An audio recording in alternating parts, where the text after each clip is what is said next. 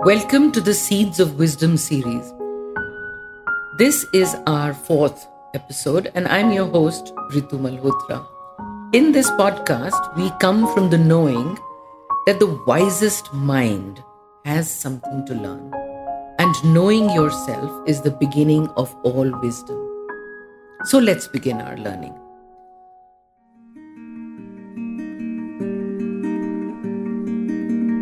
Join spiritual psychologist and India's number one biofeedback practitioner, Ritu Malhotra, as she guides you through the paths of self discovery and personal transformation so that you can live in alignment with your values and purpose. This podcast is brought to you by Ajna Center for Learning. To know more about Ajna and connecting with the host, check out the links given in show notes. You are listening to the Cellular Alchemist podcast, and here's your host, Ritu Malhotra.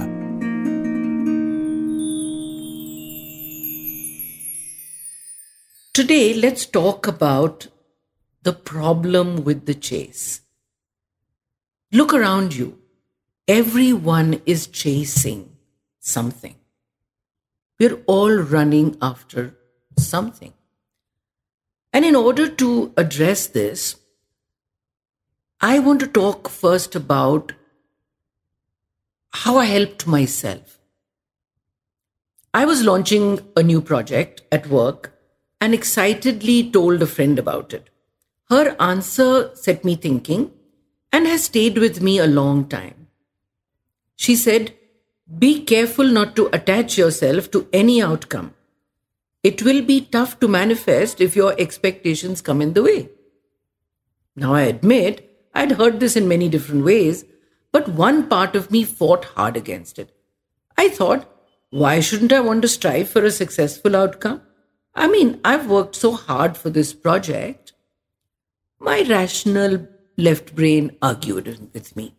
I mean, it didn't make sense. Though, after pondering over it some more, I figured that it doesn't mean that I sit around and wait for my dreams to land on my doorstep, but that I take intentional, passion filled action. It's important to understand that your happiness doesn't lie if you get a girlfriend or a boyfriend or a job or a proposal.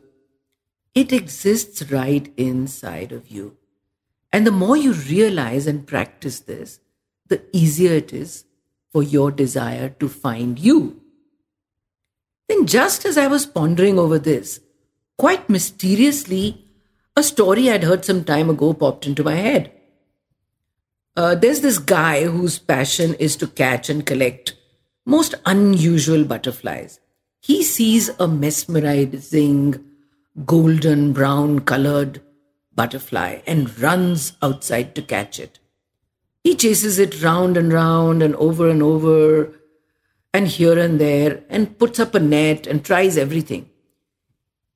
He just has to have it and he's exhausted. He sits down on his patio, sweaty and feeling very dejected.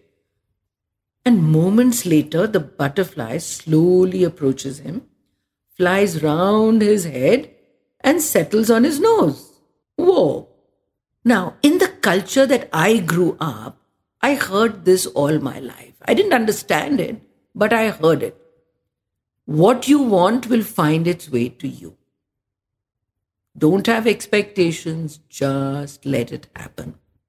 Now, how much more evident could it get? Yet, because of our conditioning, we are programmed to expect a specific outcome and we channel all our stress and anxiety towards it. By doing so, we actually make the outcome less likely to happen. We make it very difficult for ourselves and we push it away and distance it from us. But the gurus say that, you know, taking inspired action is where it's at. We all want to taste success and we spend our lives chasing after what we want. Maybe what we really want is to feel that we are doing the best we can. Not necessarily to succeed, but to feel worthy. And that way, ironically, we are more likely to succeed. What if we were to shift our minds to a place of patience, to complete peace and acceptance with whatever happens? That would be the right environment for what we want to be attracted to ourselves and to awaken within us. So, spiritual wisdom tells us that our desires are co created. And Rumi says that as well. He says, What you seek is seeking you.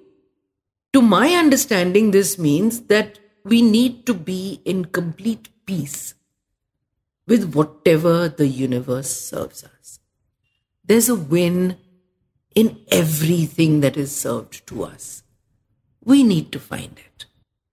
You know, I know that not everything I do happens the way I want it to. And occasionally I tend to get attached to an expectation.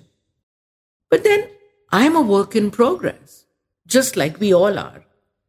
And while I can't turn back time and undo some unconscious mistakes, I care enough to learn and to improve going forward. And I do hope you are too.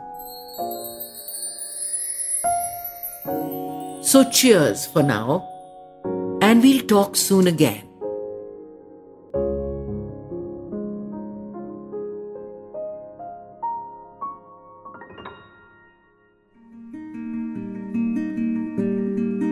That was this week's episode for the Cellular Alchemist podcast with spiritual psychologist Ritu Malhotra.